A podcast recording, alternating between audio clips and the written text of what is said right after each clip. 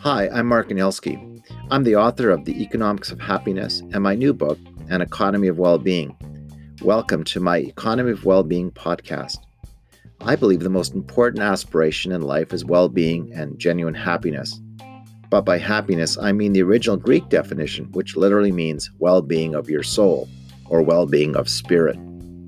I also believe we have an opportunity to change the consciousness of our world by rediscovering the true meaning of words like wealth, which literally comes from the Old English, meaning the conditions of well being. In my podcast, I am joined by some amazing guests and elders to talk about the development of a new economy based on well being. I wrote about these ideas in my first book, The Economics of Happiness, and in my new book, An Economy of Well Being, which explores stories and examples of how the new economy of well being is emerging in our world. In these podcasts, you'll learn what you can do in your personal life, your business, and in your community to incorporate well being into all decisions.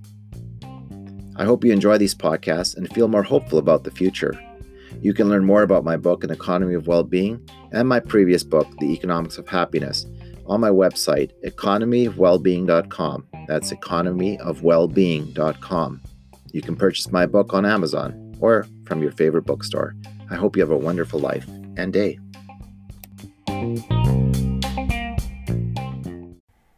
The following address was by Dr. John Cobb Jr., the preeminent process theologian from Claremont School of Theology in Claremont, California. Uh, this address was given at the 2019 Ecological Civilization Conference in Seoul, Korea, which I also attended uh, Dr. Cobb presented his ideas on a Whiteheadian and ecological civilization. Alfred North Whitehead was the founder of process theology, and John Cobb is the preeminent, again, scholar on Whitehead. And here he presents his ideas about an ecological civilization, something he's been inspiring China to do and adopt, and also inspiring now and encouraging Korea to embrace this notion of ecological civilization.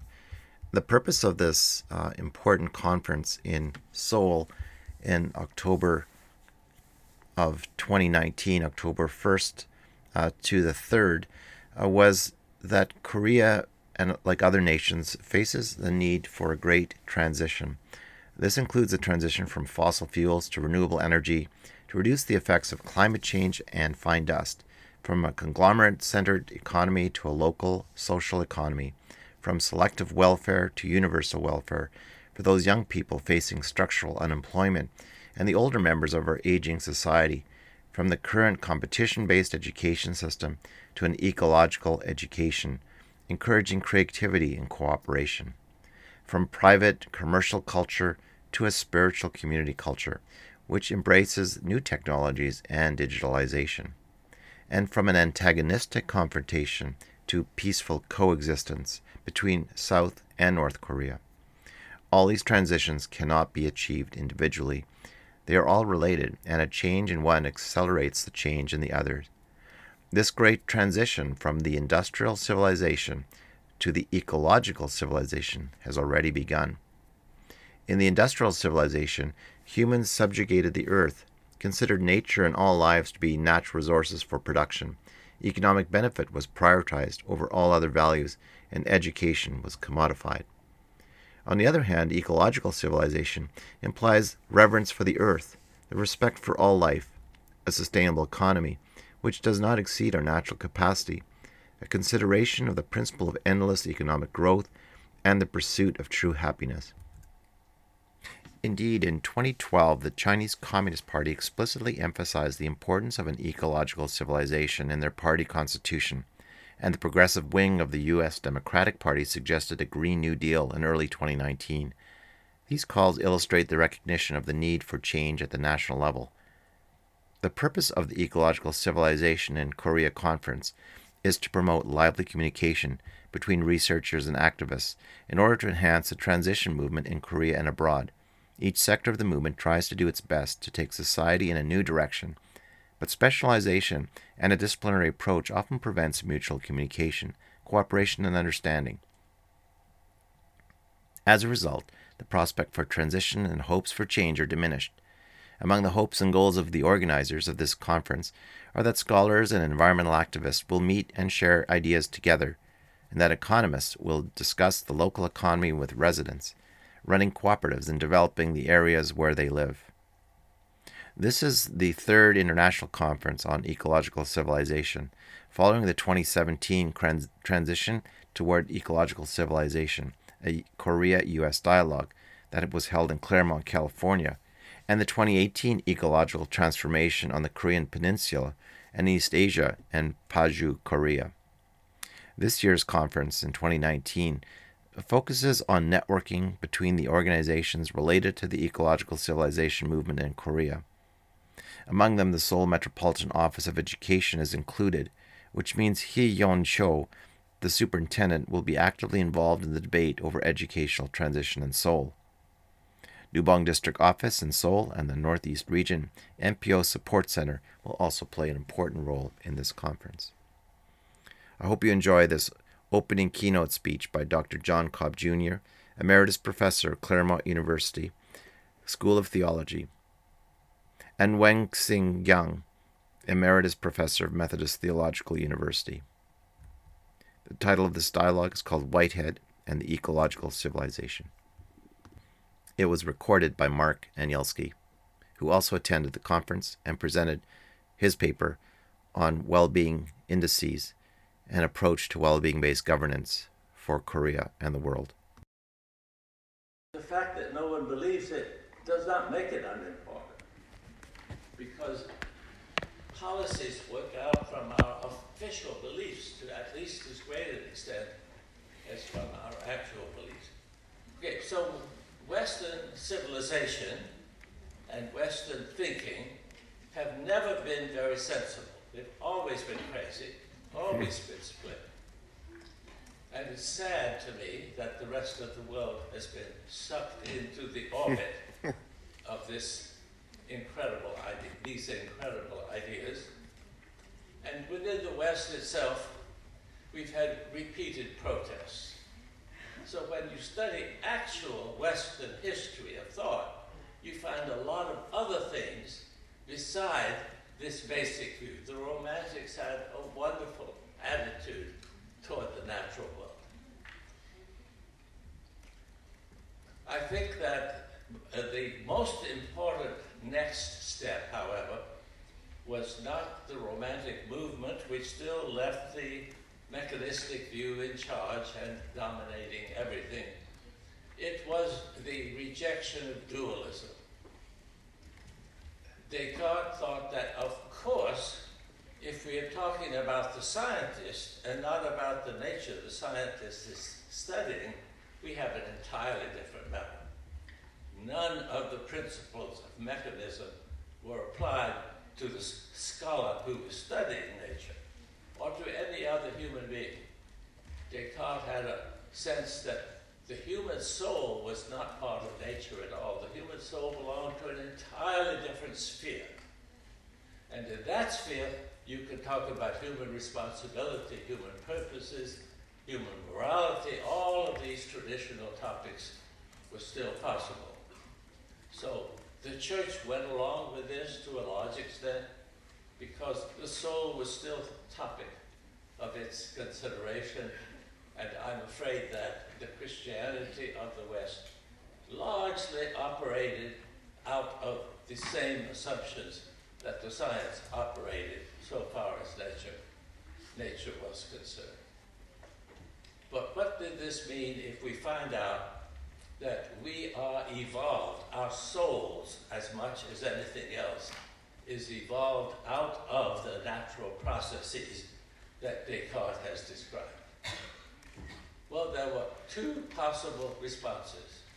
We now cannot say there's nature and there's the human. Nature includes the human. One, one possibility is to say if we human beings are part of nature, then nature is not what we have been called, describing it as. We know that we have subjective experiences, we have purposes, we have feelings, we make decisions, all kinds of things. If we're part of nature, then nature has feelings, purposes, goals, meanings, values. To me, that would have been a sensible response. Unfortunately, our universities, I'll take our universities as the, the, way that the other thinking has advanced, but of course this spills over into business and politics and everything else. Our universities, after a brief period in which there was serious discussion of these options, decided that if human beings are part of nature, then human beings are zombies. A zombie is a human, a human looking action.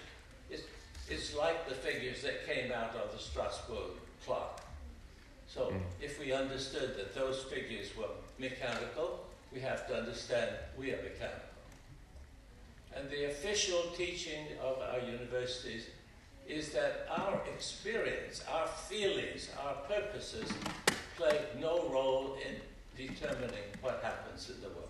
Mm-hmm. We all know it's not true, you understand? It's just carrying this craziness of teaching, trying to socialize people into thinking what is false, and that everybody knows it's false. you know you're not a zombie, don't you? I hope there's nobody here who thinks they're a zombie. But if your job is to teach neuroscience, your job is to show that we are zombies.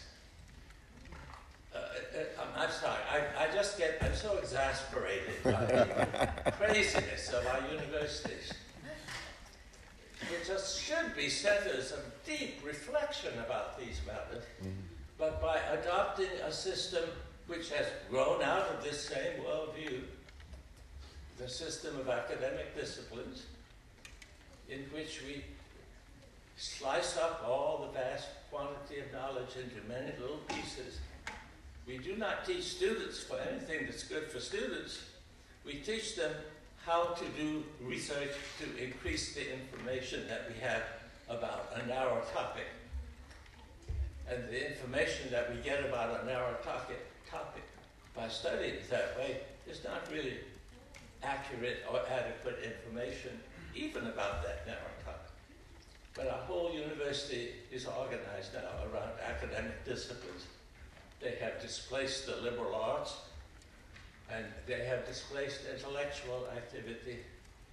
So during my lifetime, higher education, which had some promise still when I was younger, has gone over to the Cartesian side and is teaching us what is not true.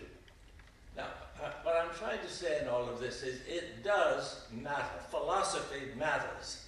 It is a bad philosophy that is shaping our educational system. It is a bad philosophy that is shaping our economic system. It is a bad philosophy that is shaping our, even our responses to the crisis of our time.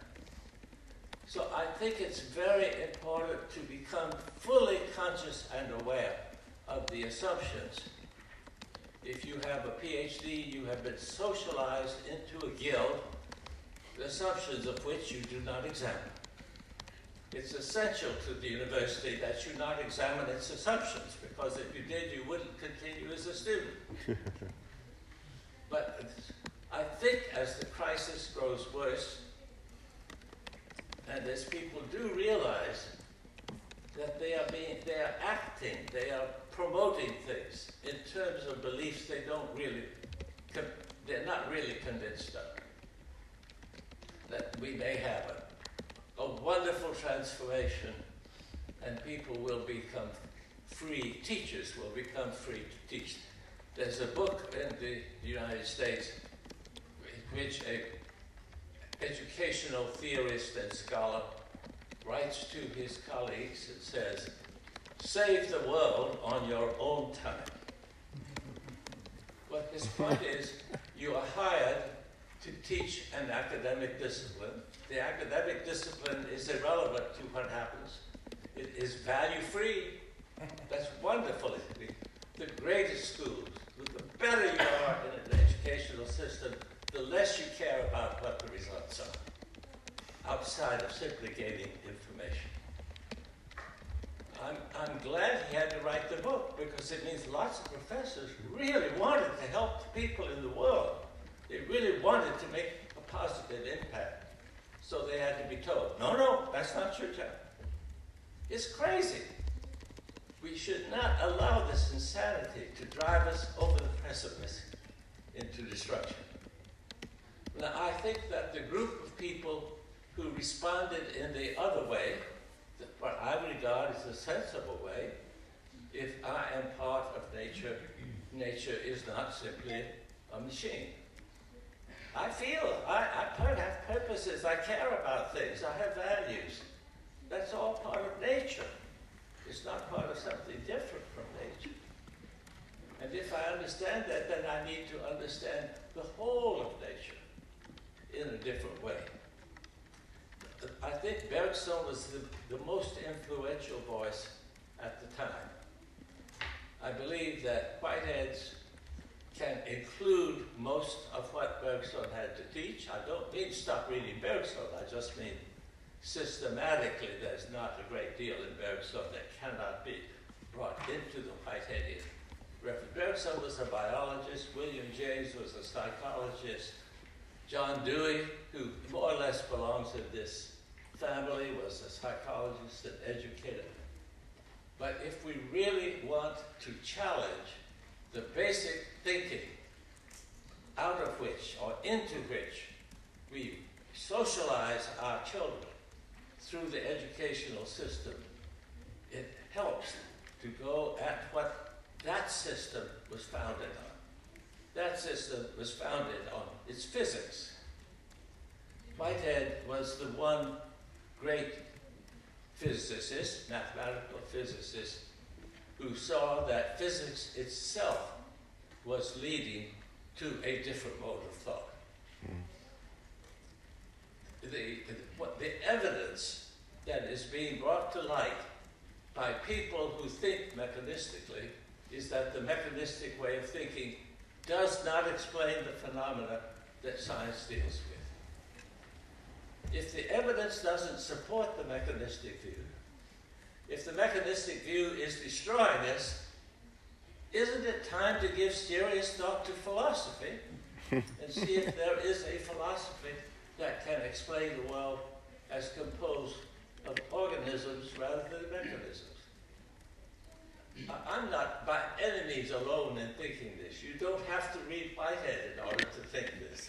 There are many, many people who are convinced that the mechanistic, substantive, materialistic model of the individual, which is totally irrelevant to what quantum physicists are finding out about the basic elements of the world, should be given up rather than applied to animals in order to produce our food. To take the example, two different directions to go. So I, my, my, my primary commitment here is to overcome the dominant philosophy. Even people who we can cooperate with on many, many topics, people who work with us on eh, some features of ecological civilization, have a, a limited role as long as they leave intact the, the model. Uh, the, the, it's the basic philosophical model that also has to be changed.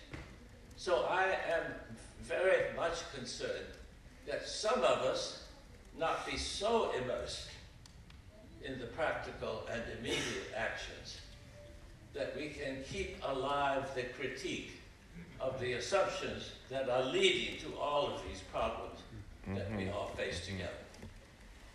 And I will say one more word about Whitehead.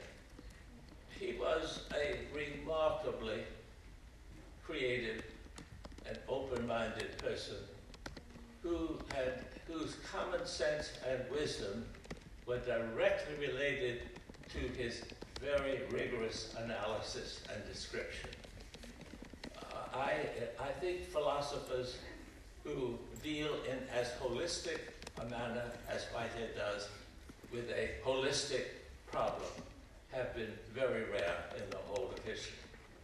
I think he was wrong about some things. I hope you don't think because I'm holding him up as the best that we have that I say we can we should agree with everything that he wrote. No, that would be foolish. Whitehead would never want you to do that. If the evidence on any point goes in a different direction, correct it.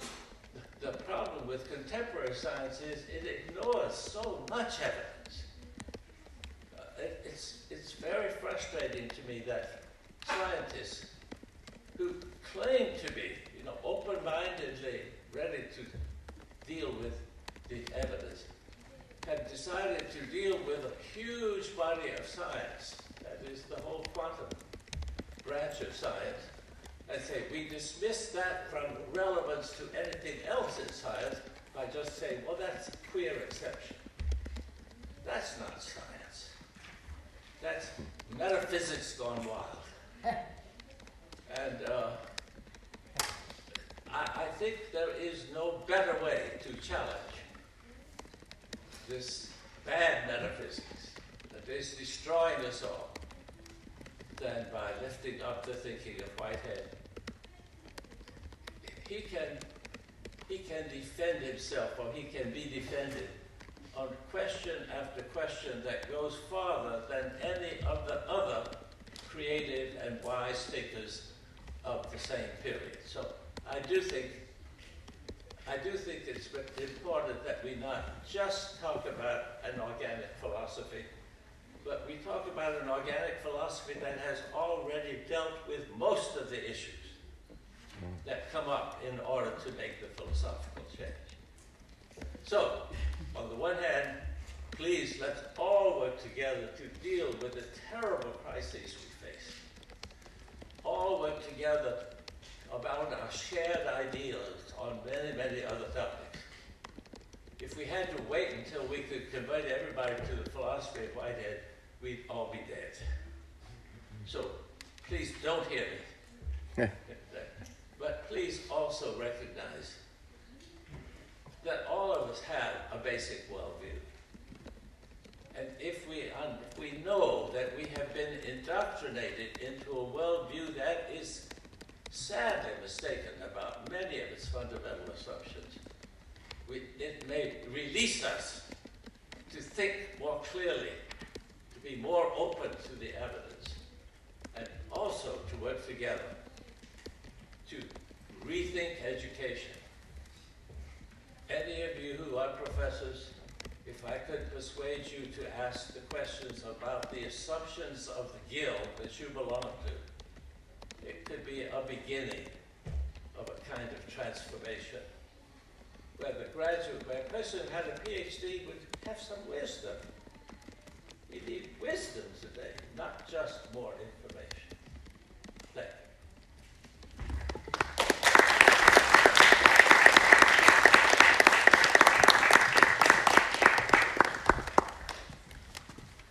네. 어, 종합 교수님이 이렇게 무대 밑에서 강의하신 건 처음일 것 같습니다. 저희가 이 무대로 옮겨야 되는데 생각을 미처 못했습니다. 장광식 교수님 말씀하실 때부터는 이 어, 테이블 무대로 옮기겠습니다. Following Dr. Cobb's address, a question and answer period was held. Here are some of the responses to the questions uh, presented to Dr. Cobb. Uh, the Korean uh, questions were uh, edited out, but Dr. Cobb's responses are uh, kept in their entirety. We would be better off.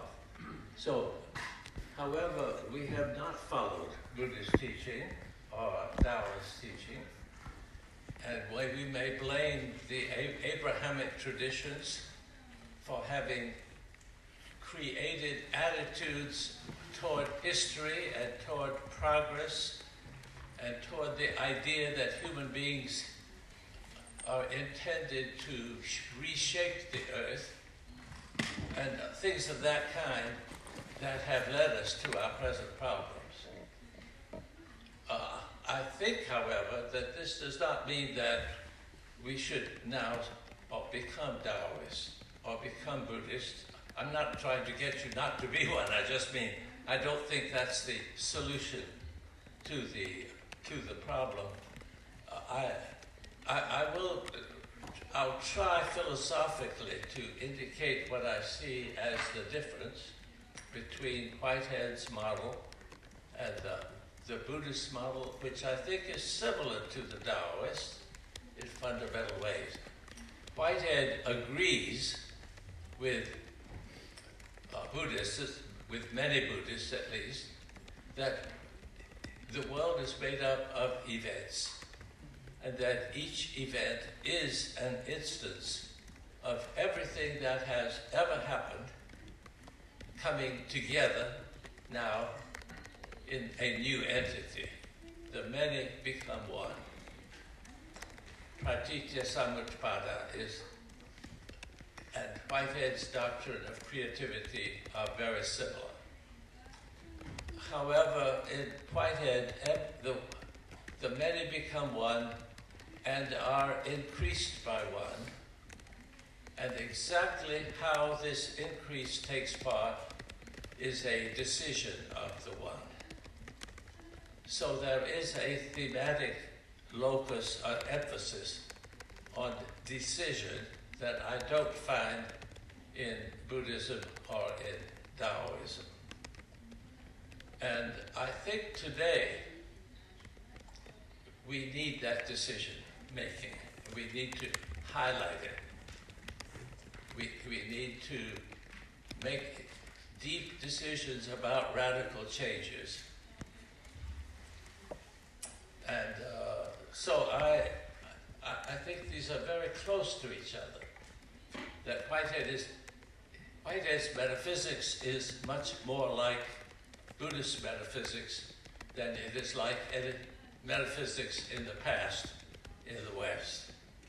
So this is not a radical difference, but I, I would encourage, and, and there are many Buddhists today. For example, many Buddhists have organized for social responsibility on a global basis. I think Buddhism, when it organizes for social responsibility, becomes very much what Whitehead would recommend.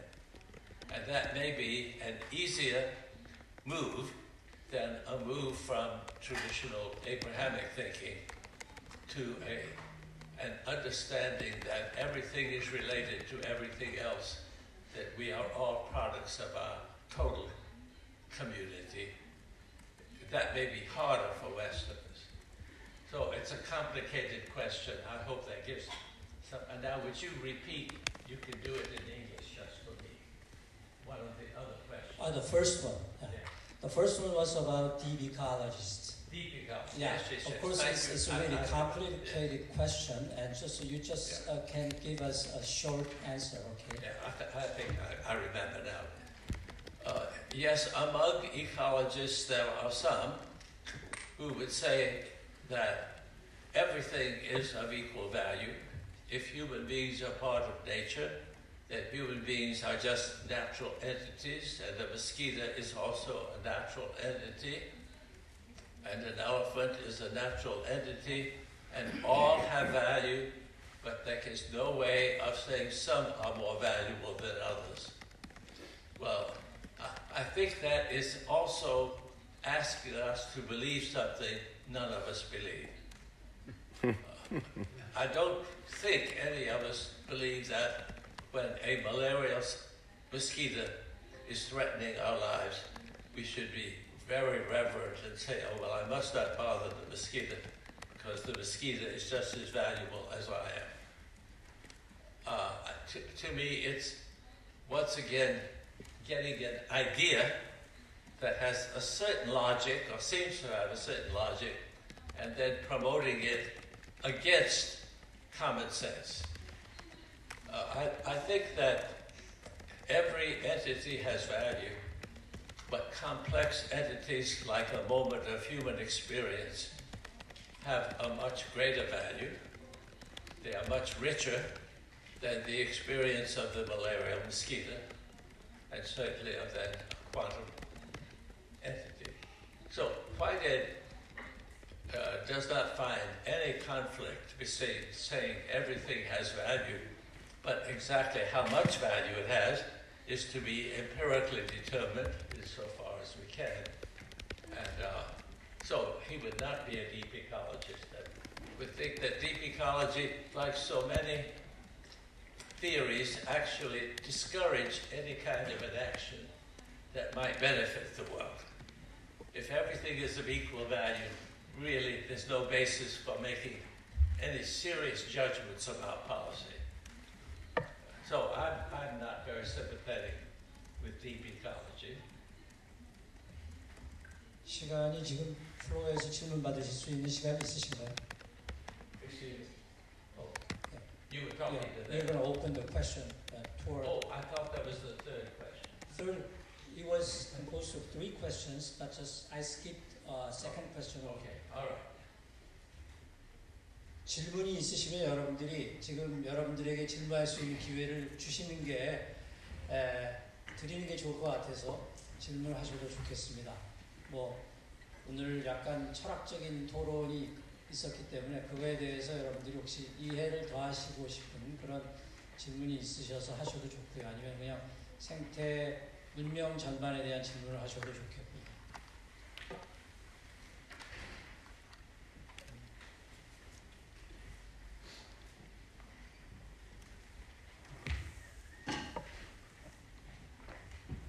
네, 두 분이 지금 손 드셨는데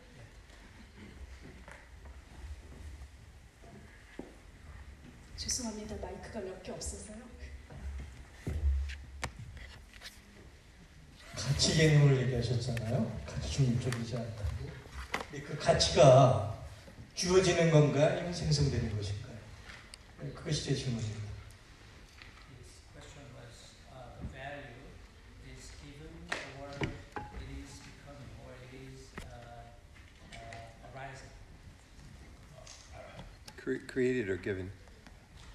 I, think that if we just reflect about a moment of experience in which you are having a deep mutual understanding with a friend, you know, as that is happening, that it's a good thing, a very good thing. And if instead someone is torturing you, you know that's a very bad thing the experience itself has value for the for itself. So we're talking about the intrinsic value, the value that is simply there, and what the value is of uh, an elephant's experience under certain circumstances. Uh, it is what it is, and of course there's a lot of guesswork. My opinion is that elephants have rather rich experiences but nothing like as rich as a human. But it's not a matter of my having a, a set of standards by which I judge. If you enjoy being tortured, then torture is a good experience for you, but I doubt that. We make practical judgments. And our practical judgment is that other people probably have rich positive experiences under circumstances similar to the ones in which I have rich positive experiences. But on the other hand, when I see a child thrilled by being moved around in an amusement park in a way that would make me sick, I don't judge them because it would make me sick, it's going to make the child sick. we have, I, I don't think it's, it's desirable to try to work out a theoretical generalized system, I think we can say that uh, in general, the more of the past, the more of our relations to others play a role in our experience, the richer, the more valuable that experience is. But on the other hand, sometimes people need just to rest and let it all go, that's the most valuable experience.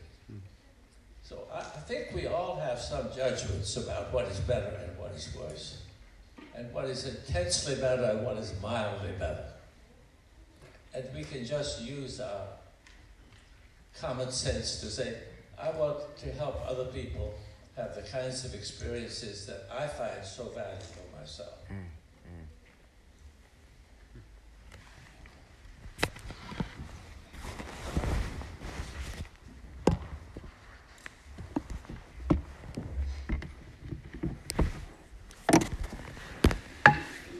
question to either of you.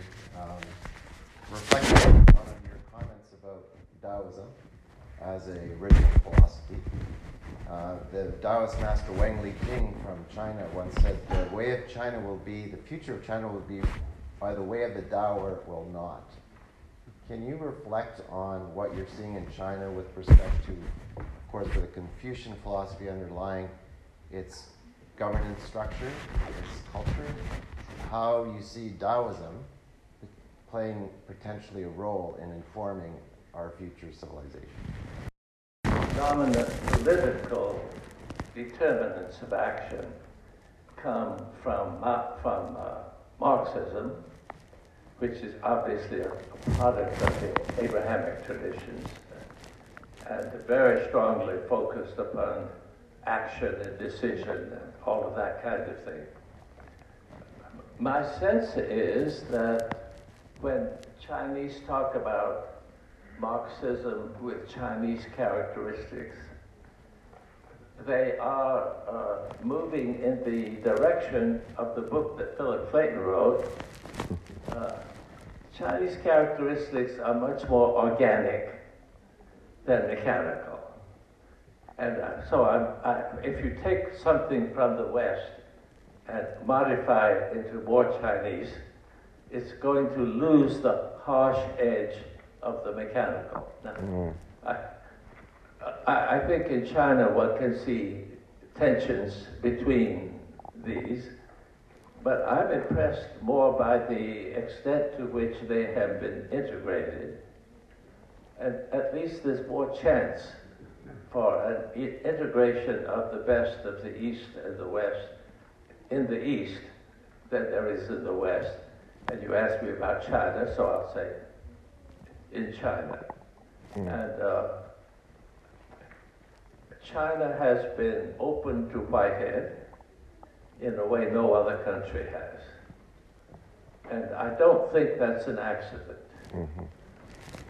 I, I think there's a hunger in China to somehow overcome the Eastern soul and the Western soul and I think, I think people can find that in, in Whitehead uh, almost uniquely. So I, I really have a great deal of hope for the promise of China. And I do so as a Christian theologian.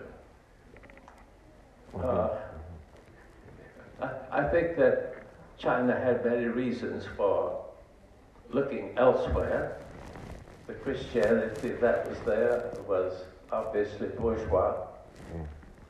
And uh, though I, I think we, we shouldn't dismiss it.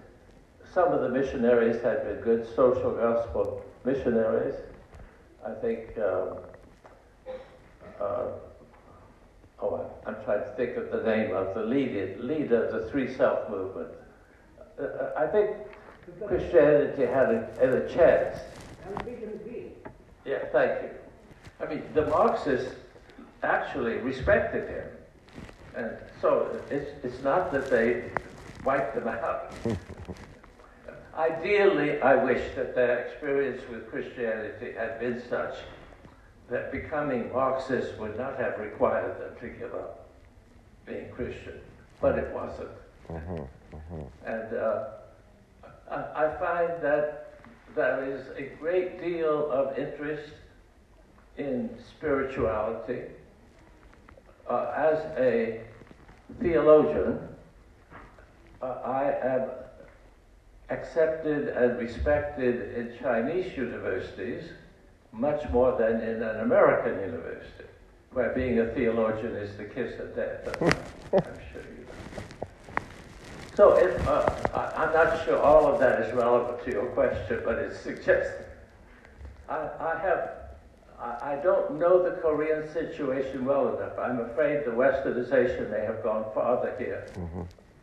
But uh, we're going to a conference sponsored by one of the new religions, and I make no prejudgment, but my guess is some judicious decisions are being made about East and West in a new religion. Well, uh, I'm not sure that what I will say is a direct answer. Uh, I think we want to talk that the, the terminology we usually use in relationship to eco-civilization is postmodern. And postmodern means you're building on the modern. And I don't want to give the impression that to be postmodern is to abandon industrial civilization. I think we need industry. But what has happened in modernity is that political life, cultural life, educational life have all come into the service of the industrial economic life. And that is, I, I think we can see that the initial move to removing all value from nature, and finally even from human beings, makes quantity the only thing. And there's no question one can produce far more quantitatively with factories and automating factories and on and on in that direction. But if we, if industry is really thought of from the beginning as a means of helping people, if it relieves people of the most arduous and difficult work and provides them with more goods, then we certainly should not be against industry. So, uh, yes, it is certainly true that if by ecological you are only referring to the relationship between human beings and nature, from my point of view, human beings are part of the ecology and their relationships with each other, a very important part of the ecology that we're talking about. So I don't like the, the way in which many people hear the word and then think, oh, you're just talking about how human beings are related to nature. That's, for me, no longer an ecological uh, civilization. But yes, the, the indigenous people have great wisdom about how to relate to nature. They did not learn how to produce goods, as many goods as they needed. Most of them are very glad to receive more of the some of the benefits of the subsequent society. I was mm-hmm. ex, uh, deeply moved. We, we came came here from Pu'er and uh, oh, oh, my goodness, uh, Yunnan Yunnan yeah, province is what I was trying to say, and that is the most ethnically diverse province of China. And I was very interested in trying at every point to see what problems they were having in the process of modernization uh, and the ethnic minorities. They had done it very, very well. Uh, night before last, I was seated beside the mayor of the largest Kunming city, and we were talking about this issue and then it just came up. He was from an ethnic minority.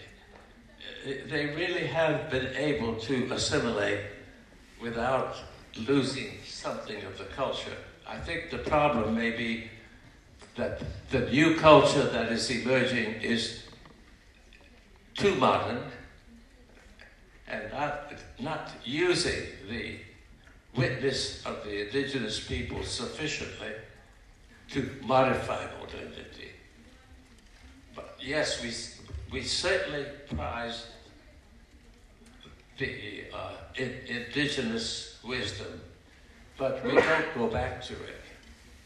We need to appropriate it in a way that is beneficial both to the indigenous people and to the modern people. Mm-hmm.